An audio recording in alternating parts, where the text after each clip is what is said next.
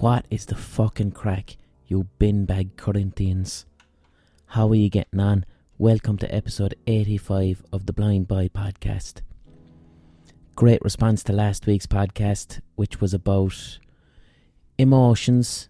It was about the nature of emotions and what have you. Um, but a great response to that. Thank you very much for all the lovely DMs and comments that I got from it, and people saying that some of the information was helpful to their lives and existence. I had one person on Instagram say that last week's podcast caused them to quit their job. So, fair fucking play.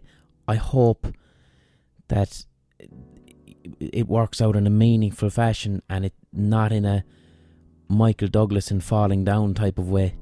I hope I didn't inspire that. I hope I just inspired that person to try and seek another job that gives them a sense of meaning, which would be a good thing. Not Michael Douglas and falling down, please. Um, there's actually, I wanted to do a hot take episode at some point, which, if you haven't seen Falling Down with Michael Douglas, give it a look. A very, very good film from the early 90s. I suppose you'd call it a cult film. You would, you know, and not a lot of people remember it. I'm not a huge fan of Michael Douglas. Michael Douglas fa- famously claimed he got fucking throat cancer from giving lickouts. Not a huge fan of Michael Douglas. I just don't like the films he's in. I think he overacts a lot. That's just me. But in Falling Down, he's amazing. It's just. It's a man in, in Los Angeles who just decides he doesn't want to, just quits his fucking job and goes on a murderous rampage. Um, very good, tense film with a nice build up. I do enjoy it. Excellent use of what you'd call golden hour, which is when you shoot a film in either at dawn or at sunset in order to get a particularly orange sideways light. And Los Angeles has a great great example of this. This is why Los Angeles is always kind of orangey in films. Falling Down is a good example. But I had a hot take. I want to do an episode on it that the roots of the film Falling Down, how it's structured, is how Grand Theft Auto video games are structured. That that would be a future hot take podcast. With it, with, once I leave it brew in my head a bit more. New listeners, if you're a new listener, go back to some of the older episodes. Maybe, maybe even go to the start. oh, I've got a gammy vape. Sorry about the cough. New listeners, go to the start of the podcast. Um, don't just start now. Even though we have this uh, desire to start things that are new, you can listen to a podcast from a year ago. Won't matter. So, this week's podcast was was going to be about something completely different. I had a hot take planned, but a different hot take than the one I'm going to go with this week. Because the one I'm going to go with this week, I ended up researching into it accidentally.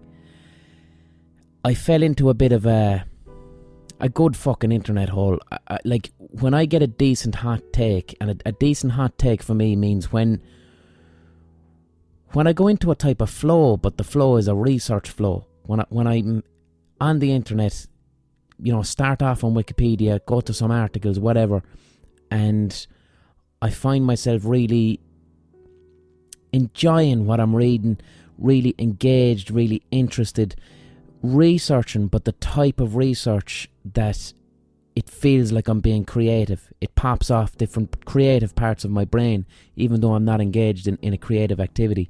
That's where hot takes come from. It's where not just hot takes come from, that's where short stories come from. Like, I know from any creativity, if I'm reading and researching something and I'm so truly engaged in it that I've kind of lost sense of my surroundings, I know that that is my mind storing all that information I'm reading for the benefit of my unconscious. And one day, could be three years' time, it will bubble up as a creative idea. Um, and I know that feeling. So tonight, I ended up reading about tenements because the Irish Minister for Housing, Eoghan Murphy, the government, like, there's a huge housing crisis in Ireland, a massive housing crisis, and the government at the moment are trying to put forward this suggestion that Irish people should get used to living in accommodation where we'll say it's it's a it's a huge building, multiple people, multiple families, but you essentially just live in a room, you sleep in, in a room, but the living area, which means the living room and the kitchen and the toilet, that these spaces are communal. So you have multiple families sharing the same living space, and the Irish government are now seriously rolling this out as a suggestion to solve the fucking housing crisis. And it's it's an incredibly insulting suggestion because what the Minister for Housing is suggesting suggesting there is we've had that before and it that type of living they were called tenements okay and tenements were like they came about in the industrial revolution when society as a whole moved from you know an agrarian population where people were widely dispersed in the countryside to all of a sudden everyone living in cities and working in factories. All of a sudden you have this huge density of people. So around the kind of late 1700s 1800s tenements come about which is poor people working in factories with very little rights working from 6 in the morning until fucking 10 at night and then living in these tenements, multiple families, sharing living spaces, sharing kitchens if they had them, and sharing toilets. And tenements were so bad in the late 1900s and early 20th century. They were so bad that any modernised development in public housing that came about in the 20th century was a direct response to how bad tenements were like flats and apartments were a response to Jesus. These this tenement situation is fucking disgraceful. It, all it does is spread disease and filth and poverty and crime. This is an inhumane way for people to live. We must never repeat this. That's the history of 20th century housing. So now the Irish fucking housing minister is essentially proposing tenements, but under a different way. He's trying to package it like an episode of Friends. Do you know, it's like you get to be Ross and you get to be Rachel. Sure, they just, you know, hung out in the same apartment and went to a coffee shop and they were gorgeous. All of them. Wouldn't you like that? It's like, no, it's going to be tenements, sir. You fucking dope. So I started researching tenements um, and I ended up in a, hole, a good internet hole, an internet rabbit hole, we'll call it. And I'm, I'm a bit of a digital hipster. So when I go into internet holes, I enjoy a bit of Wikipedia. Okay, I do enjoy a Wikipedia hole is fine, but it's it's it's the hipster in me. I don't like reading. Like if I go to the Wikipedia article on tenements, I'm like this this is interesting, but the hipster in me feels like I'm listening to Rihanna. And I don't want to listen to Rihanna. I want to listen to some 80s disco music. So I end up doing this type of digital hipsterism where a good internet hole for me is when I'm looking at reading books from like the 1700s or 1600s. There's a lot of really good like free books on either on Amazon Kindle or on Google Books that were written 200 years ago, and you can consider them to be original sources. And they're kind of hard to find, but you can still find them if you know how to look. So when I get into a really decent internet hole, I'm getting stuck into these really old books, and it, it makes me feel like it's the hipster in me. It's like, wow, I, I'm I'm I'm discovering something new here I'm I'm reading this book and I might only be the sixth person on the internet to, to open it or something like that, you know. So I ended up in one of these holes tonight and found some really fucking interesting shit that just started sparking the hot take part of my brain. So I have some stuff planned for you that I want to talk about. Um if you're interested in any, what recommendations could I give you? Like, because I went through a period there about five years ago. I'd gotten a Kindle as a present, but I didn't have any money to buy any books for the Kindle. So I ended up, like, there's loads and loads of free books on Kindles. Most of them, unfortunately, are really shit erotic novels. You'd be surprised what you can find, actually. There's erotic literature on Kindles, and I think it's it's generated by artificial intelligence. I don't even think a human writes it. But if you go deep enough into free erotic literature on Kindles, there's you'll find erotic books about dinosaurs fucking humans. Not a bother. But I digress. The best free Kindle books are just really, really old textbooks and encyclopedias and things like that. The 1811 Dictionary of the Vulgar Tongue is a fantastic free fucking book that you'll get on Google or Kindle. And what it is, it, it's it's it's a dictionary of language that would be spoken in the streets. We'll say posh Brits would have written it, and it was them trying to understand the language of, we'll say, the peasant classes. And it's it's fascinating because you find so many words. Like this was 1811, so so many words we use today. It will have the word in there, and then it'll have its roots. So so many of them, they're mainly Irish words that were anglicised are words from what what they'd call thieves' cant, which I believe is Romany language, I think. Thieves' cant, and then a few others. So the 1811 Dictionary of the Vulgar Tongue is good, and there's another book that's free called English as it's spoken in Ireland by a fella called W.P. Joyce. So you can get them online for free, and they're good crack. So tonight I ended up. This one wasn't free actually. I think I ended up paying for it, but I found this old book and, and a load of other really, really old ones. And the book that got me started was. What was it called now? Two seconds.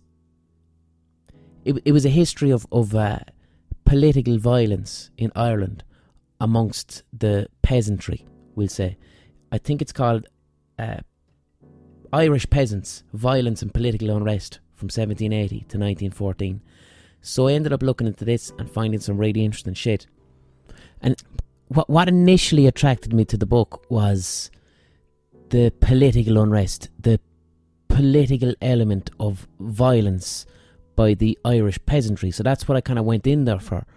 But then I came out of it with something different, and I, I will probably do a separate podcast on the political element of organised violence in Ireland.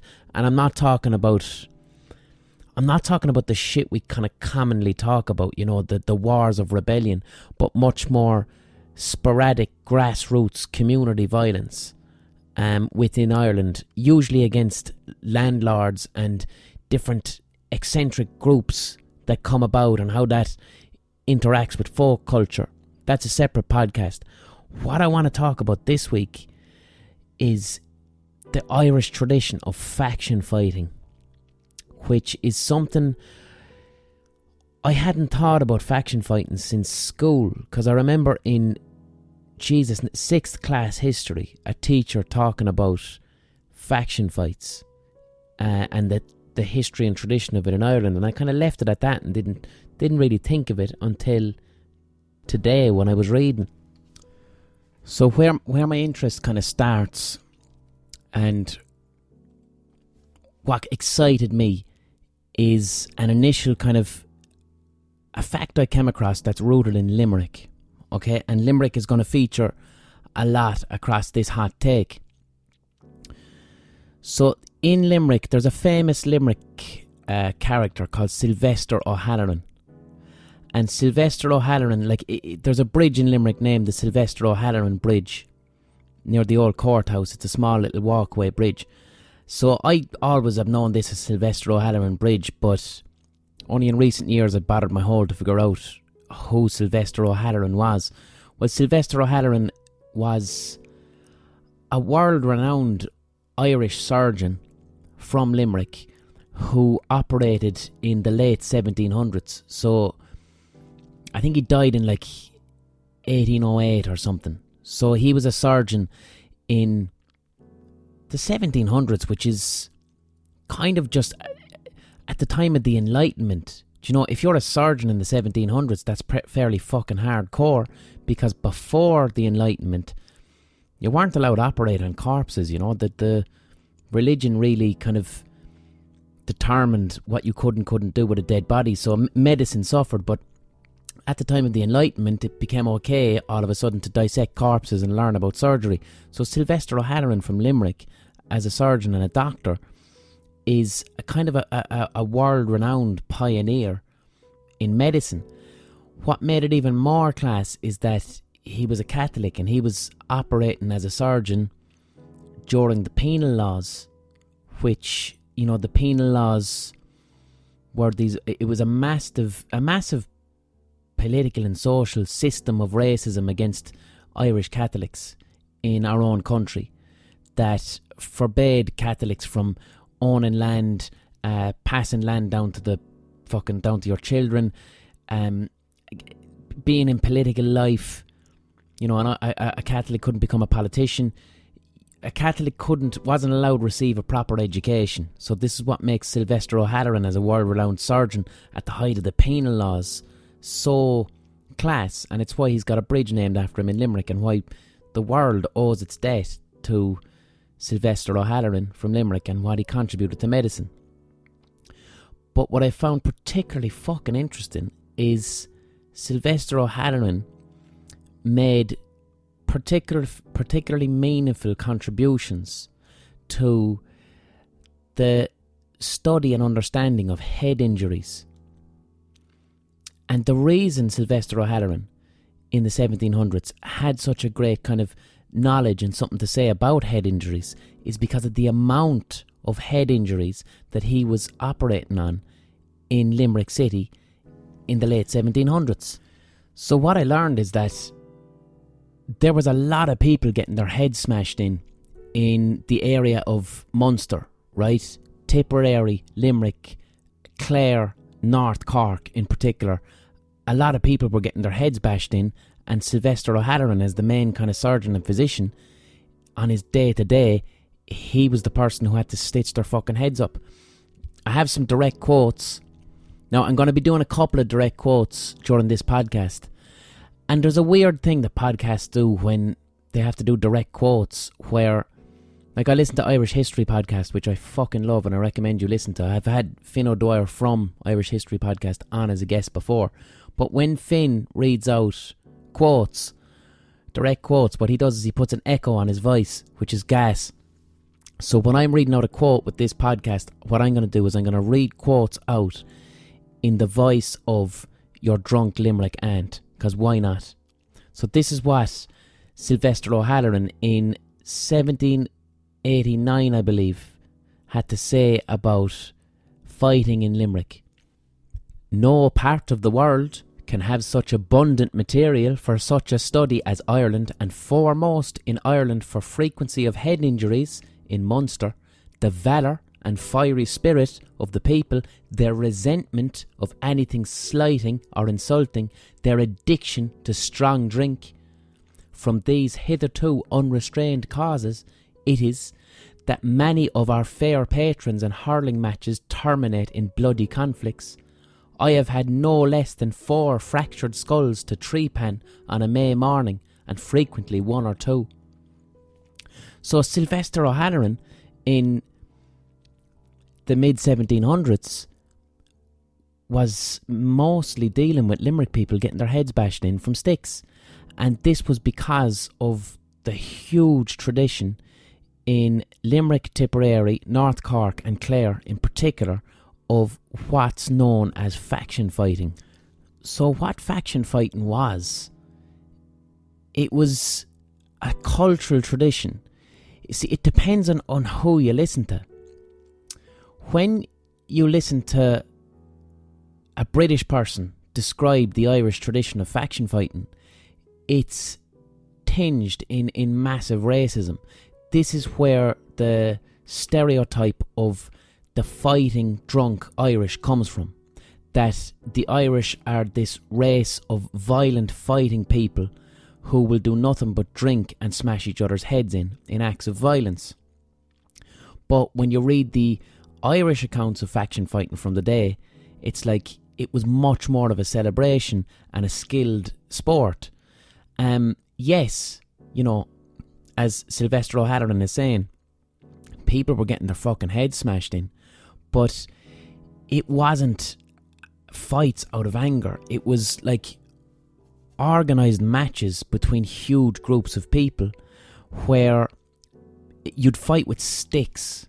Now, these sticks are what we would call, you know, the term shillelagh. Shillelaghs are weird because we we don't associate fucking shillelaghs with, with Irishness. Or in Ireland, we don't think of shillelaghs. They're one of these things that they're mostly remembered in within Irish America. Irish Americans have much more of an affinity or an idea in their heads about shillelaghs than actual Irish people do. We don't really think of shillelaghs anymore. You might have had the odd owl lad with a blackthorn stick, but shillelaghs were a big deal in Ireland in the 1700s. Now, a lot of it was because the aforementioned penal laws. Um, in the penal laws, it wasn't really acceptable for an Irish Catholic to, to have a sword. Gentlemen carried swords in the 1700s. It, w- it was normal for a posh gent to walk around with a sword on his belt, more for ceremonial reasons at that point. But the peasantry, the Irish peasantry, you couldn't have a fucking sword. So the Irish peasants had sticks made from blackthorn or oak with a cudgel at the end, like this big, the knob of a tree. So a stick about a metre long with a hard bit at the end. So faction fights, from the Irish perspective, were very organised fights between huge groups of people, gangs or factions, where they would engage in incredibly skilled combat, but also trying to bash each other's heads in and seriously injure, injure each other with drink involved. Faction fighting had rules. Like, I, I'm not arguing for, you know, the saying that it, it's a good thing to be smashing heads off people. I'm not trying to say that, but what, what I am trying to do is I'm trying to decolonize faction fighting.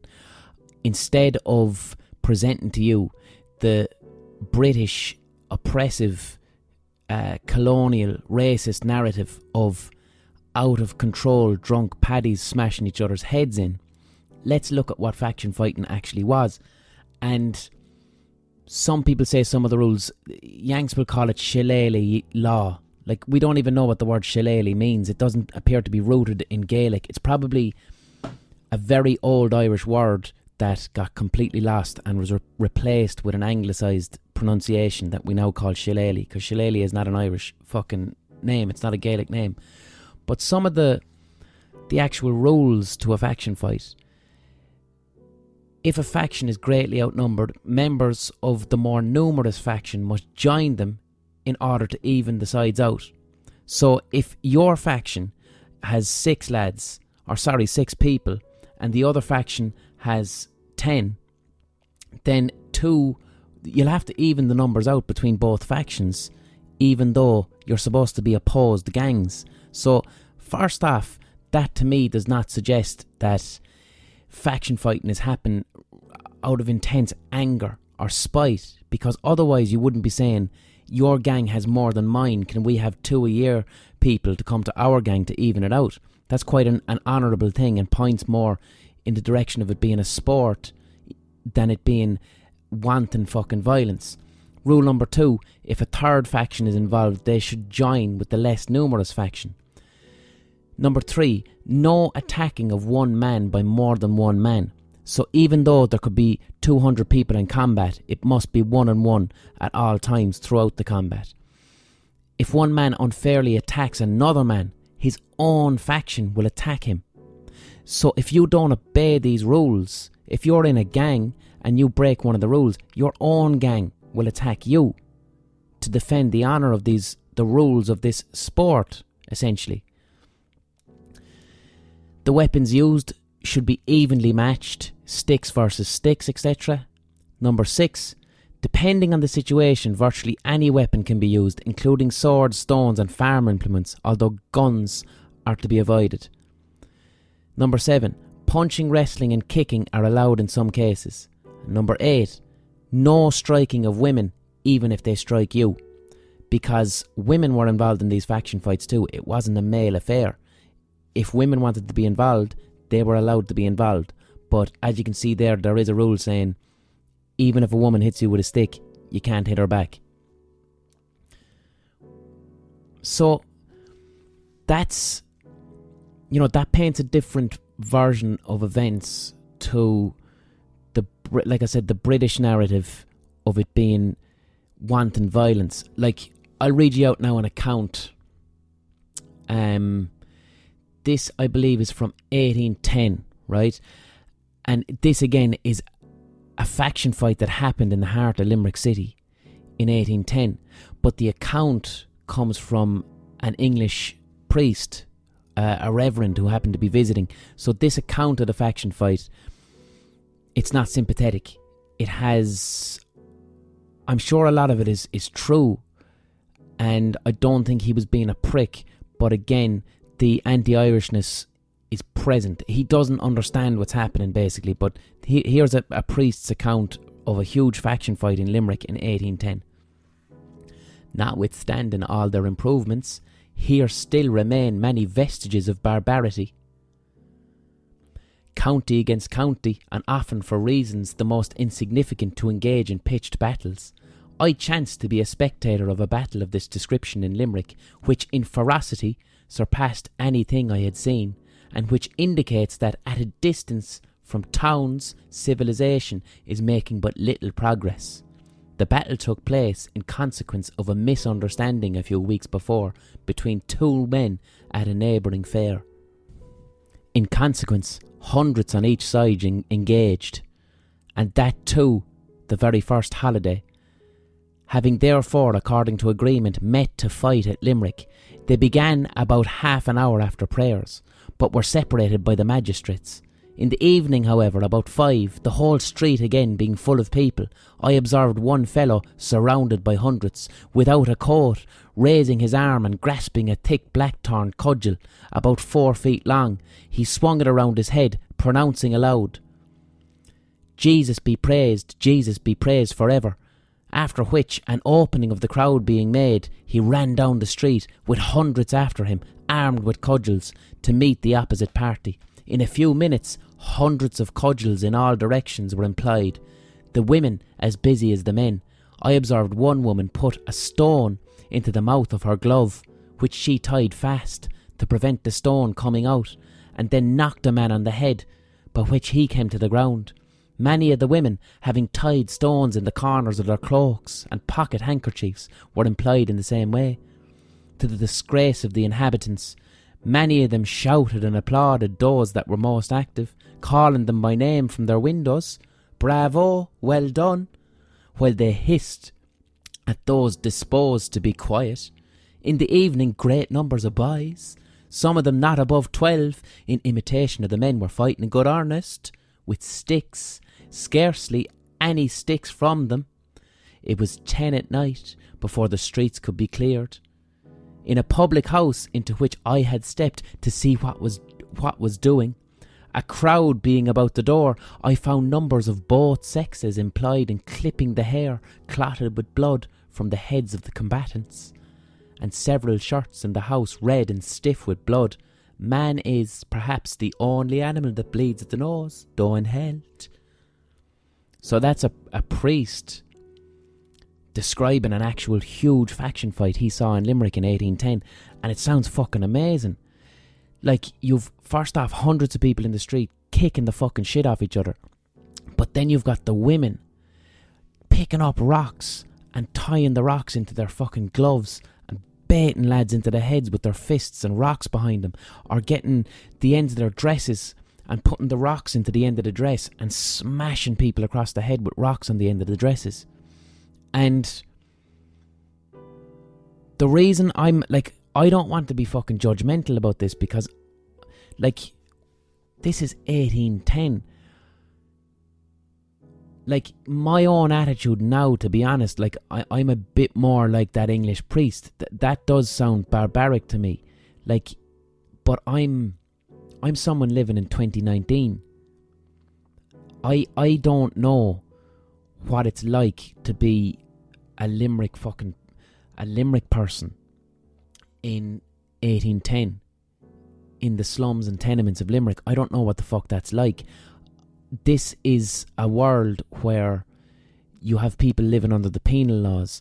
You have a population with zero education in 1810, deeply religious, with no access to healthcare, huge infant mortality rates, under the boot of colonialism, very low life expectancy. I can't in 2019 begin to empathize or understand what their attitude is towards violence, morality, their own mortality, propriety. I don't know. And you know, you have to be cautious. Like, what what's the difference between that and like that priest has been a bit of a prick? Are you telling me that the English bishops weren't blessing soldiers that went off into war and did the same shit? You know, by all accounts, the Irish there would have viewed that as a sport, and the people spectating viewed it as a sport, and they were celebrating the ones who were really getting stuck in and baiting heads, and they were denouncing the ones who were being chicken shits. And it appears to operate as a sport known as a faction fight between two factions. And I can't in 2019 empathize with it. I, I, I'm gonna have to. I want to take it at face fucking value. I don't want to take the British colonial narrative where that English priest right there is talking about how civilization has fallen. That's the language of look at these savages, we must teach them. We must we must show them how to learn. But sure, like the Brits are doing the same fucking thing with their armies. They just have nice uniforms and horses and medals, and that makes it okay. So I'm not going to take any side on that. I want to view this faction fight as a legitimate, pained expression of Irish culture. I want to view this faction fight as an expression of like the, uh, okay it, no matter what time you live it is toxic to smash to smash someone's head in with a fucking stick okay? Let's not portray that ultimately as as healthy. That's that's never a good thing that expression of physical violence. But i want to look at it post-colonially and from a psychological perspective and a sociological perspective and i want to view that type of organized expression of anger and anger at the fellow irishman when you're fucking colonized and you're under the penal laws and you have no hope and society says you're not allowed to exist, that energy has to go somewhere. And I think the faction fighting, that's where that energy went into, into a disciplined type of sport where if you look at it from the outside, appears to be barbarous and appears to be savagery. But in the pained, hurt context of an Irish Catholic in the penal laws in the slums of Limerick in 1810 is understandable. That's where I want to go with my reading of it.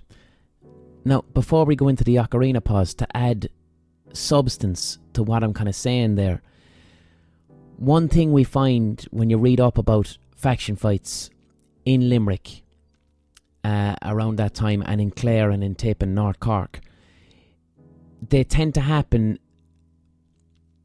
a lot of it around fair days or, or hurling matches. And now, hurling, which is the Irish national sport, um, and like I'm I'm not really into sports. I don't have the gift of understanding sports, but at the same time I do have a lot of respect for hurling because it is a native Irish sport that's thousands of years old. And but the thing is when people who aren't from Ireland witness a, a hurling match, they do see it as violent. It's it's terrifying. I've seen French and Spanish people see hurling like this is the fastest field game on earth, and it looks like a giant fight. And hurleys or hurls, depending on what part of the country you're from, these sticks look like weapons. And this isn't a coincidence because faction fighting and hurling in the 1700s, 1600s, 1800s, they were interconnected in a way. Now, my hot take is because there, there's this narrative, and it's always the fucking Brits that say it. Brits, in an arrogant way, will say the British took the Irish, the uncivilized, unorganized Irish game of hurling and gave it structure and rules. Because hurling now happens on a pitch, it happens in a defined area on a pitch with, I don't know, what, 15 people each side, I'm not sure. 15 people each side, we'll say, and then one ball, a sliotar.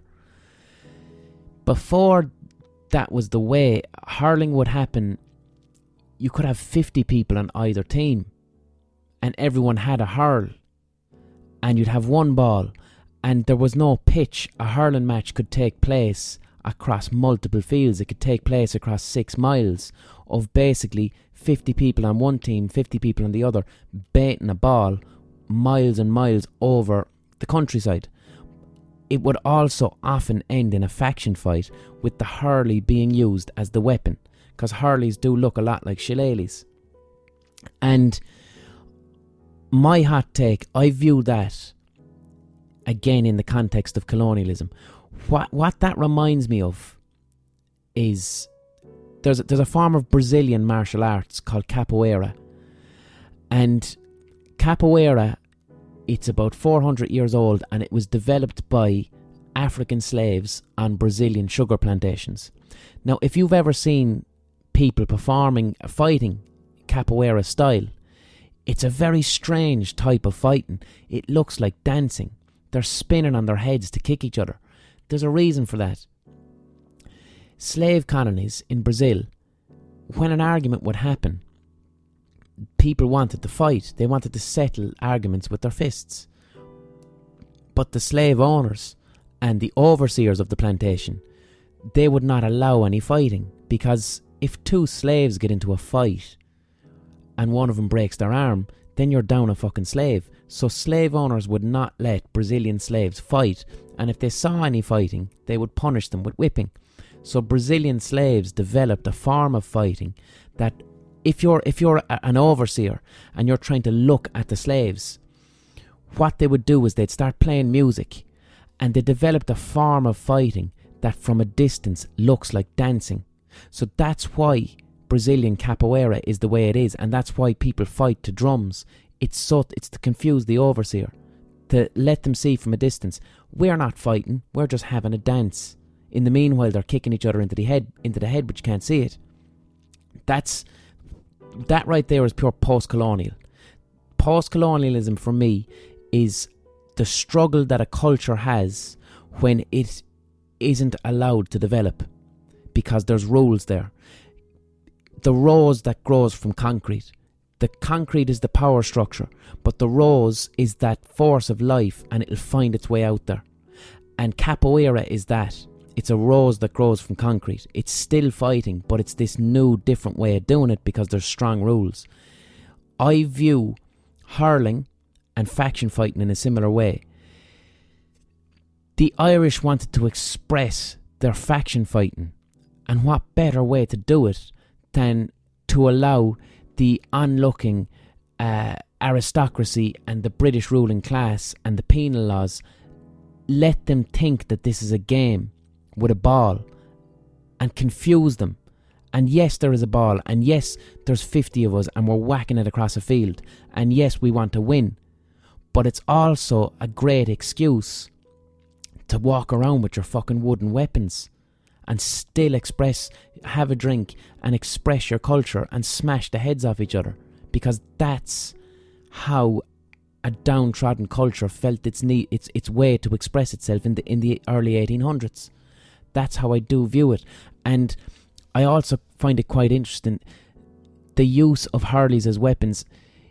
Like even my granddad in West Cork in the 1920s, when he was in the IRA, when they would, when him and his in his column would train militarily, obviously, you know, the black and tans are all over the countryside. If if the black and tans find them with guns, they're getting shot dead. So the IRA in the 1920s, they didn't they didn't use guns to train. They used hurleys. So they would walk around the place with hurleys. And if the soldiers stopped them, they'd say, "We're just playing hurling." But then as soon as the soldiers leave, the hurley becomes a gun. And they practice formations and they practice marching and they practice ambushes using the hurley as a gun. So it's it is worth looking at and investigating the similarity between hurleys and shillelaghs and the dual purpose of a hurley also being a weapon. Now, that past fucking 10 minutes was from someone who knows fuck all about sports. So, anyway, before I continue on with this hot take, let's have a little ocarina pause. So, the ocarina pause is when there might be a digital advert inserted into the podcast. So, I play my, my Spanish ceramic whistle as a warning. Life is full of what ifs, some awesome, like what if AI could fold your laundry? And some, well, less awesome, like what if you have unexpected medical costs? United Healthcare can help get you covered with Health Protector Guard fixed indemnity insurance plans. They supplement your primary plan to help you manage out of pocket costs. No deductibles, no enrollment periods, and especially no more what ifs. Visit uhone.com to find the Health Protector Guard plan for you. Jewelry isn't a gift you give just once, it's a way to remind your loved one of a beautiful moment every time they see it. Blue Nile can help you find the gift that says how you feel and says it beautifully with expert guidance and a wide assortment of jewelry of the highest quality at the best price. Go to BlueNile.com and experience the convenience of shopping Blue Nile, the original online jeweler since 1999. That's BlueNile.com to find the perfect jewelry gift for any occasion. BlueNile.com. Hello, this is an advertisement for BetterHelp. I have frequently attended therapy for the past 20 years when I experience anxiety or depression or when I have difficulty naming and labeling my emotions, identifying my emotions. I often seek the help of a professional therapist to improve my emotional literacy. I've attended therapy in person and I've attended therapy online. If online therapy is something you might be interested in, give BetterHelp a try. It's entirely online, it's convenient, flexible, and it's suited to your schedule. All you gotta do is fill out a brief questionnaire and you get matched with a licensed therapist and you can switch therapists anytime for no additional charge. So give it a go. Get it off your chest with BetterHelp. Visit betterhelp.com slash blindboy today to get 10% off your first month. That's better, H-E-L-P dot com slash blindboy.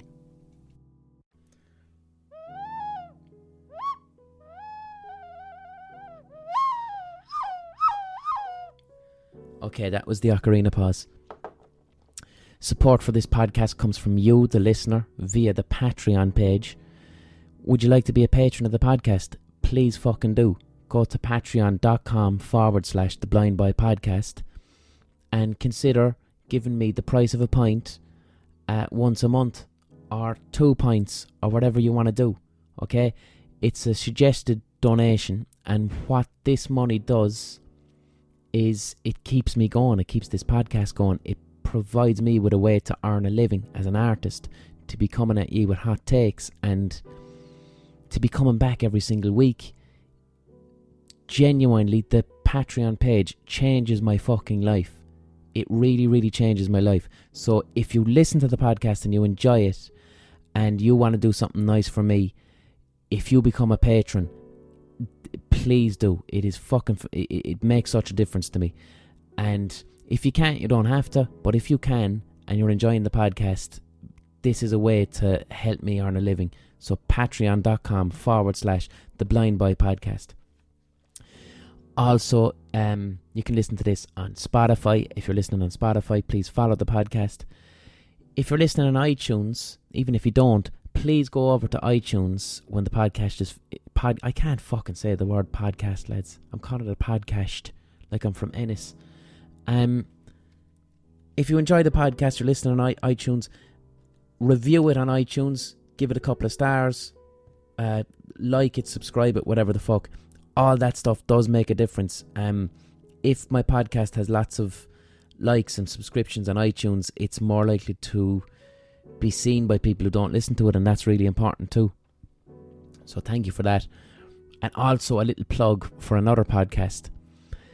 A guest I had on this podcast before, David McWilliams, the economist, who is a lovely chap. He's just started his own podcast recently, which I think is called the David McWilliams podcast. So give that a listen. Yart. So back to the faction fighting. One thing that's interesting about the factions around Munster in particular, because faction fighting it, it, it was it was wide around Ireland, but it, it is very much a Munster thing. It was it was quite prevalent in Munster. So in the Limerick faction fight that I, I read out the account of there from 1810, that was between two gangs or factions, whatever way you want to call them. Same thing. And all the different factions, they had different names, they had different ways of identifying themselves, different ways of dressing, all these little codified ways to like like sports teams to say I'm with this faction, I'm with another faction. So you had there was factions called in Limerick. Limerick had the the Caravats and the Shanavests. A cara, the Caravat, a Caravat is a Gaelic word. Caravat means uh, like a tie. Do you know what I mean? Like I suppose it comes from cravat. There has to be some type of association with cravat because cravat is a thing you wear around your neck. But a caravat is like a tie that you wear around your neck. Shanavest, I don't know what that means. It looks anglicized. S H A N A V E S T S. Because it says Shanna, Shan tends to mean, comes from the Gaelic meaning old. I don't know what the vest part is about. Does it mean old vest? I don't know. Was this gang called Old Vest? My favourite of the fucking Limerick gangs from the 1800s are the factions that riot that I read out there, that the English priest saw, that was between two factions known as the three year olds and the four year olds. And the biggest gangs in Limerick were the three year olds and the four year olds, which, firstly, is fucking hilarious. There's a Freudian level of beauty to that because you're fighting like fucking infants and you're called the three year olds and the four year olds. But where the name comes from is it was a feud that started in a village called Athy in Limerick.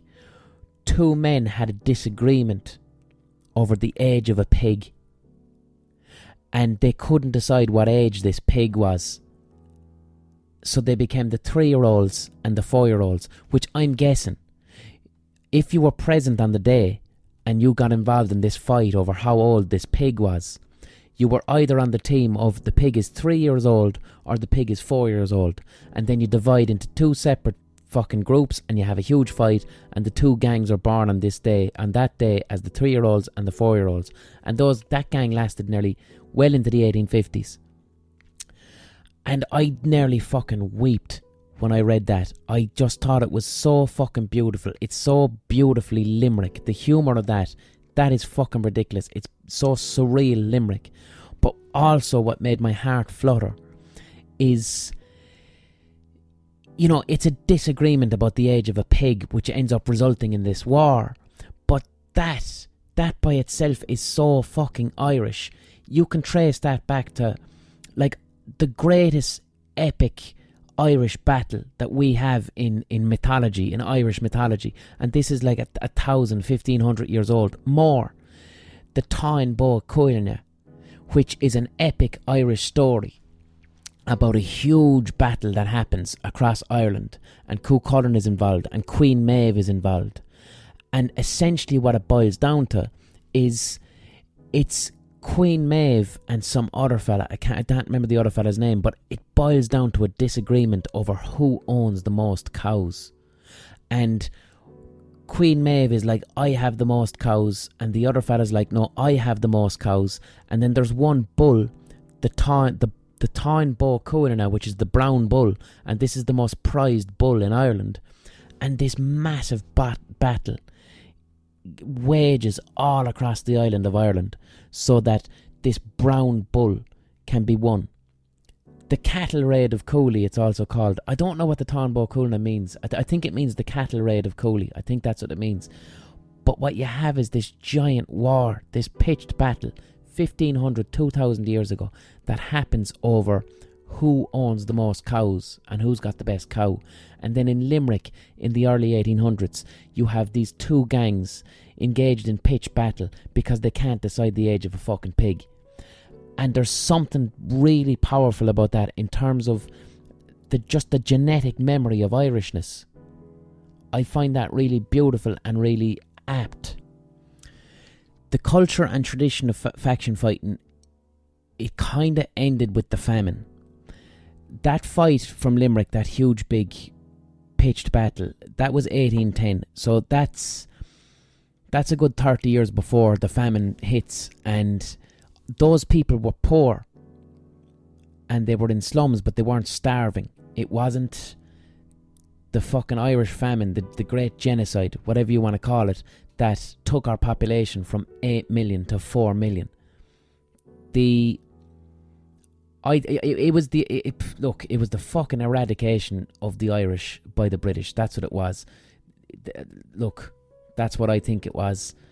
I know I had Fin Dwyer on the podcast before. It's a hard one to call, but the British powers that be really, really allowed half our population to die and didn't intervene, and they did the same shit in India. But the famine kind of ends the era era of faction fighting because when you are starving to death and everyone around you is dying, you won't be able to celebrate with these fights. It's not going to happen. People didn't have sex during the famine. Their bodies weren't functioning. Okay, this was a proper, proper fucking famine with people eating grass and starving, dying on the roads. So faction fighting kind of ends around the 1840s in Ireland.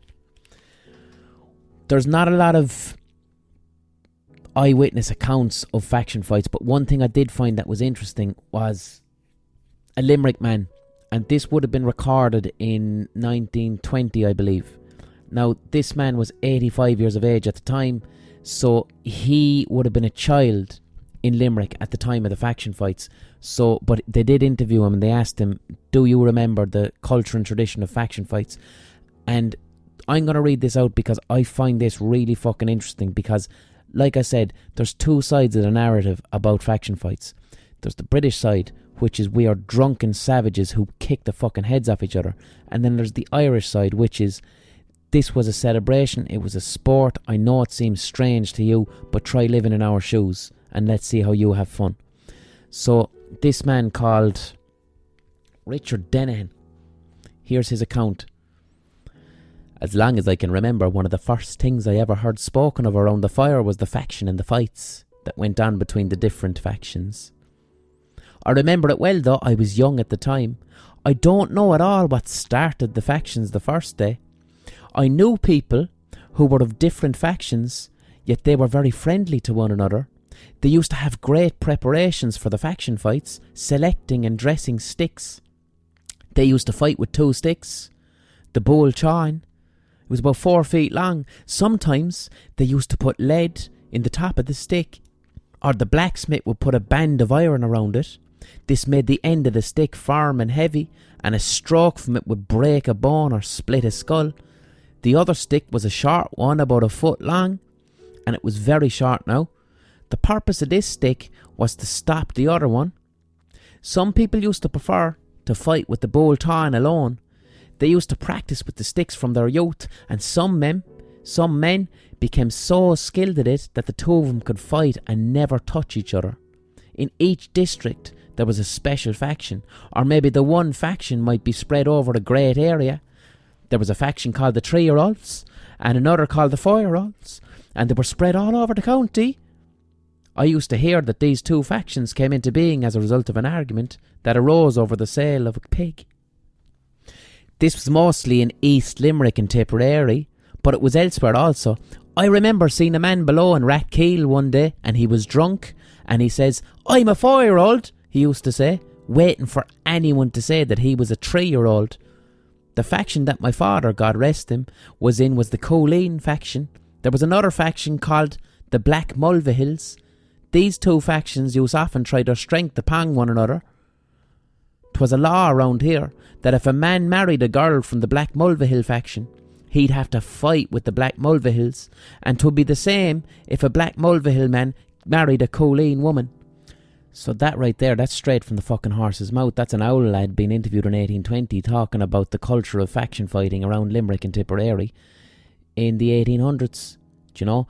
And that man is straight up saying this this was not there was wasn't animosity, there was sportsmanship, they there was a friendliness about it, even though it was a, an expression of violence. And I don't know, like, I mean, what's the, like, you look at MMA, that's two people kicking the fucking heads off each other. They're not using sticks, they're not trying to kill each other. I mean, in these situations, obviously someone's gonna fucking die. If you've got a stick with iron at the end of it and you smash someone's fucking head in, someone's going to die. But this didn't appear to be an act of hatred or violence or vendetta. It appeared to be much more of a sport what I find really interesting there now is like and this is my first time hearing about this is tonight when he spoke there about the faction known as the Black Mulvihills that if you weren't a Black Mulvihill and you married a woman who was belonging to the Black Mulvihill, you had to fight the Black Mulvihills. That reminds me of our song that we wrote years ago, the Rubber Bandit song, Roisin, I Wanna Fight Your Father. I don't know where that song comes from. Where does that song come from? Yes, that song comes from a story, a lad we knew in Limerick who was having sex with a girl on her couch, and her dad came in and he stood up to the father wearing the condom on a boner and, and claimed the father to a fight. And this was a Limerick story about a lad we knew. That's where Roisin, I want to fight your father comes from. But I'm interested in there's some similarity there. This is that part of me that's interested in epigenetic memory. You know, how elements, what, what part of myself and Mr. Chrome found that story so exciting and so funny that it needed to be regaled and turned into song? And is that our Limerick Irish genetic memory through the years? Something about that guiding us towards that particular story as being the one that deserves an epic romantic story and works as an Irish thing. I don't know. That's just me searching my brain, searching my unconscious. But I find that interesting. So, where I want to kind of go with this now is faction fighting in Ireland, it ends around the time of the famine. And it doesn't doesn't really re-emerge that much after the famine. But where it wh- where does faction fighting go? Well, it ends up in New York. In the 1830s, the 1840s, there was massive, massive migration of Irish people to New York who were escaping the famine. And the vast majority of Irish people who went to New York, like I think in 1840, one in every three people in New York spoke Gaelic. They didn't even speak English, they were Irish speakers. So there was massive, massive amounts of incredibly poor Irish peasants in New York. Now, where they all went to, it was an area in lower Manhattan. I believe it's now quite close to Wall Street. And this area was known as the Five Points District of New York. It's now gone. It was the Five Points there was an area around New York called the Collect Pond, which was this kind of marshy type of land. And they'd started off building kind of posh houses there in the late 1700s for rich people, but all the buildings began to sink because it was being built on this pond.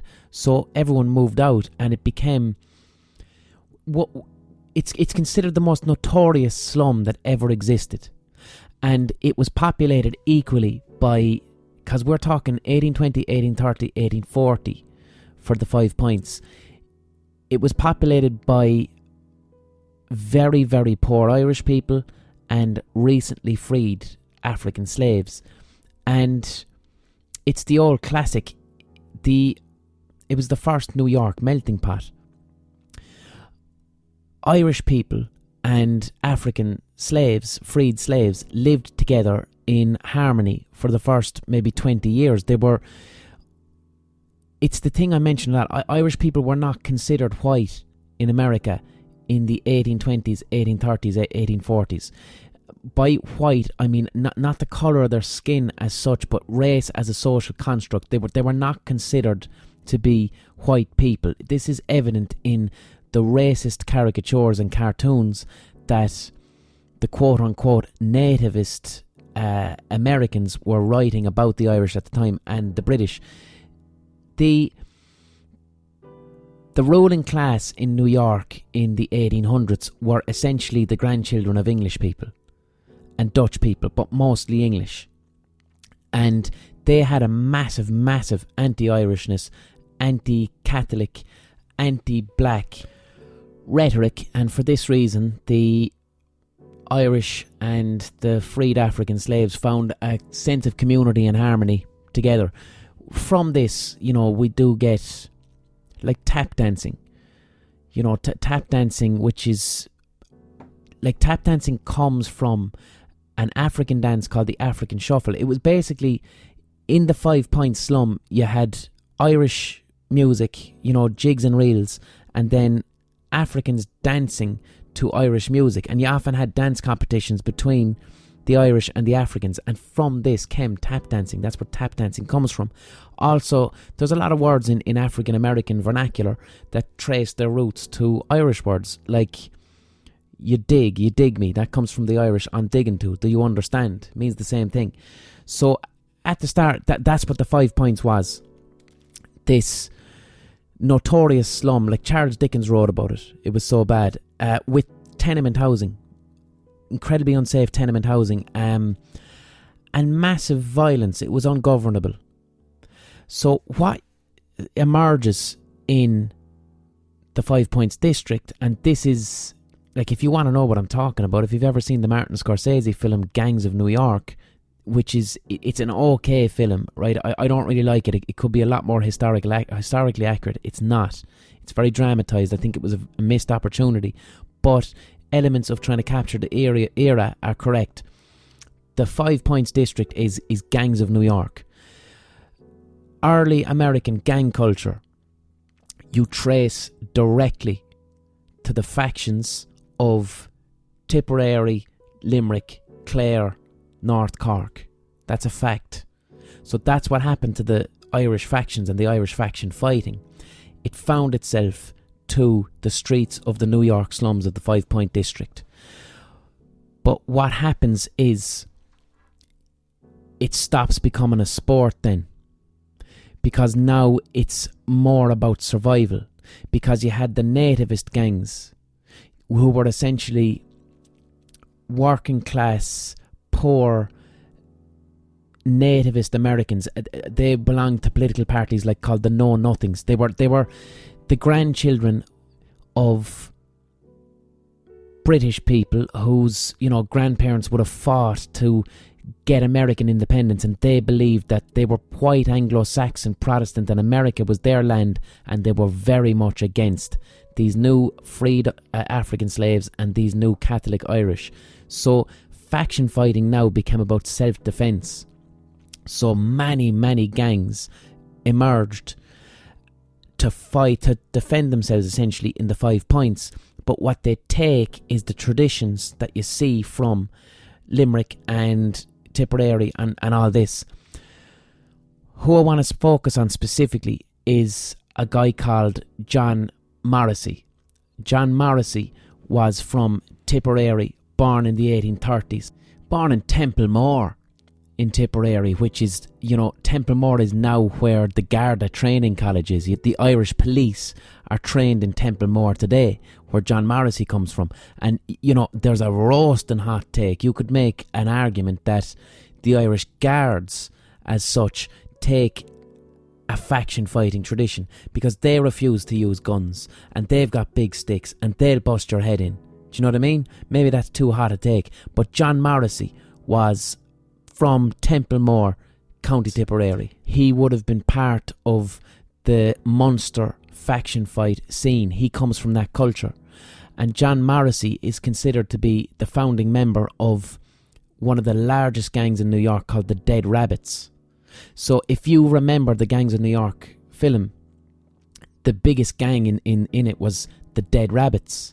And De- the Dead Rabbits was founded by uh, Liam Neeson and then Leonardo DiCaprio is his son and he brings the Dead Rabbits again and they fight Daniel Day Lewis, who is Bill the Butcher. Okay, so the real man, John Morrissey from Tipperary, who comes from the Munster faction fight uh, fucking culture. Like, Liam Neeson's character isn't real, neither is Leonardo DiCaprio's character. Both Leonardo DiCaprio's character and Liam Neeson together, and a little bit of Brendan Gleeson's character, the three of them together are John Morrissey. They didn't exist. John Morrissey did. He founded the Dead, Ra- the Dead Rabbits on Munster traditions and principles. And the one person that was real is Daniel Day Lewis's character, Bill the Butcher. Bill the Butcher, whose real name was William Poole. He was a real guy. He was a nativist, very aggressive, violent, feared gang lord who was anti Irish and anti black, and the Dead Rabbits and many other gangs would join together in huge faction fights to the death to fight the nativist gangs, and this is the origins of essentially American gang culture, but it has its roots in Munster. So the Dead Rabbits. We don't know what the dead rabbits meant. Again, it's something that's probably lost in translation that has elements of Irish slang. They don't think dead means like actually dead, but rather cool, like dead as in cool. Do you know that's the way that we'll say dead in Irish? Uh, that's dead class, and rabid. It's not rabid; it was rabid, which means like rabid, like fierce. So cool and fierce is what the dead rabbits would have meant, I think. And they used to identify themselves by again a way that they dressed, and they would carry around big long pikes with dead rabbits on the top of them or some say that they used to throw a dead rabbit into the ring and this is when a fight would start. But essentially, these huge pitched battles, this comes from the Irish faction fight scene that you have around fucking Munster and Limerick and Tip specifically. And this lad, John Morrissey, who was a very hard fucker from Tip, starts off as a bare knuckle boxer in the five points and becomes a bit of a legend as a bare knuckle boxer. But where things get really fucking interesting with the faction fight tradition, like when you think of, you know, the Italians hadn't come yet, really. The wave of Italian migration happens later. But if you look at, you think of, Jesus, Jesus why are the mafia still going? Why is the Italian mafia still a thing? And where are the Irish gangs? Why did Irish gang culture effectively end in the 1920s? And and you could say that it ended really in, in, in the 1890s because gangs like the fucking Dead Rabbits and shit like that, that, that really ended at the start of the 20th century. And there were Irish gangsters, but they were absorbed into the the Cosa Nostra Italian tradition, really.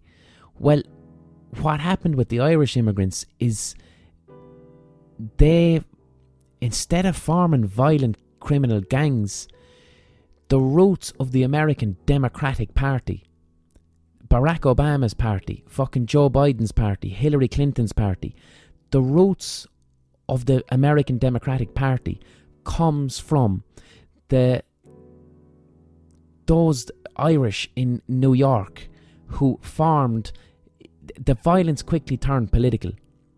And the Dead Rabbits and the Bowery Boys and the Plug Uglies and all these other Irish gangs would what they started to do was to intimidate voters into You see it illustrated in Gangs of New York, the film, through Brendan Gleeson's character. You see him moving away from being this brutal man with a shillelagh who used to smash people's heads in, instead into becoming a, a local politician. The Irish became politicians. The Irish figured out that if they mobilise together in that way, they can achieve political aims. And the roots of the Republican Party, then, that's Bill the Butcher. Now, the reason John Morrissey is important. John Morrissey is the man who killed Bill the Butcher. He murdered Bill the Butcher, so that's why Leonardo DiCaprio's character is kind of him. So he murders Bill the Butcher uh, in real life, but then he goes on to become a US congressman. John Morrissey from Tip, the faction fighter, becomes an actual proper US Congress congressman. And if you look him up in the history, he's there remembered really not as a bare knuckle boxer, not as a gang leader, but as a Democratic Party fucking US congressman. In fact, he was a senator, he was a state senator. And that's what John Morrissey from Tip did. So, from the Irish faction fight culture, the Munster faction fight culture. The other thing that the Irish did is unions became a huge thing. F- using the fraternity and unity of faction culture and instead forming unions on the docks, we'll say, amongst workers. Also, using the violence to, like, wh- why do you think the cliche in American films is that the cops are always Irish. Why are so many police Irish? Because that's what they fucking did. You have a very poor underclass who managed to. Some will say it's how the Irish found their whiteness, found their privilege, but the Irish used that violence to then become the New York fucking police and break people's heads open. As the uh, violent New York police, you have the fire department you see a huge part in the Five Points district is you used to have there was no one fire brigade. There was multiple fucking fire brigades. And the fire brigades essentially came from the different gangs that can trace their roots to the factions. And a building could be on fire. And you'd have two fire brigades in pitched battle with each other over who can put the fucking fire out. So that's the legacy of these Irish head crushing lunatics, they became the foundations of violent power in the US. The police, the politicians, and the kind of glassy eyed harmony that I described there earlier about the five points and how the Irish and the freed African slaves lived in harmony. They did for about 20 years. They had a common struggle a common discrimination. The systems of power that be did not view the Irish or the African Americans as being any different.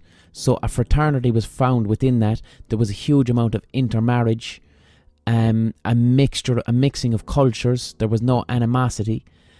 You also find those Irish are coming from a penal law system.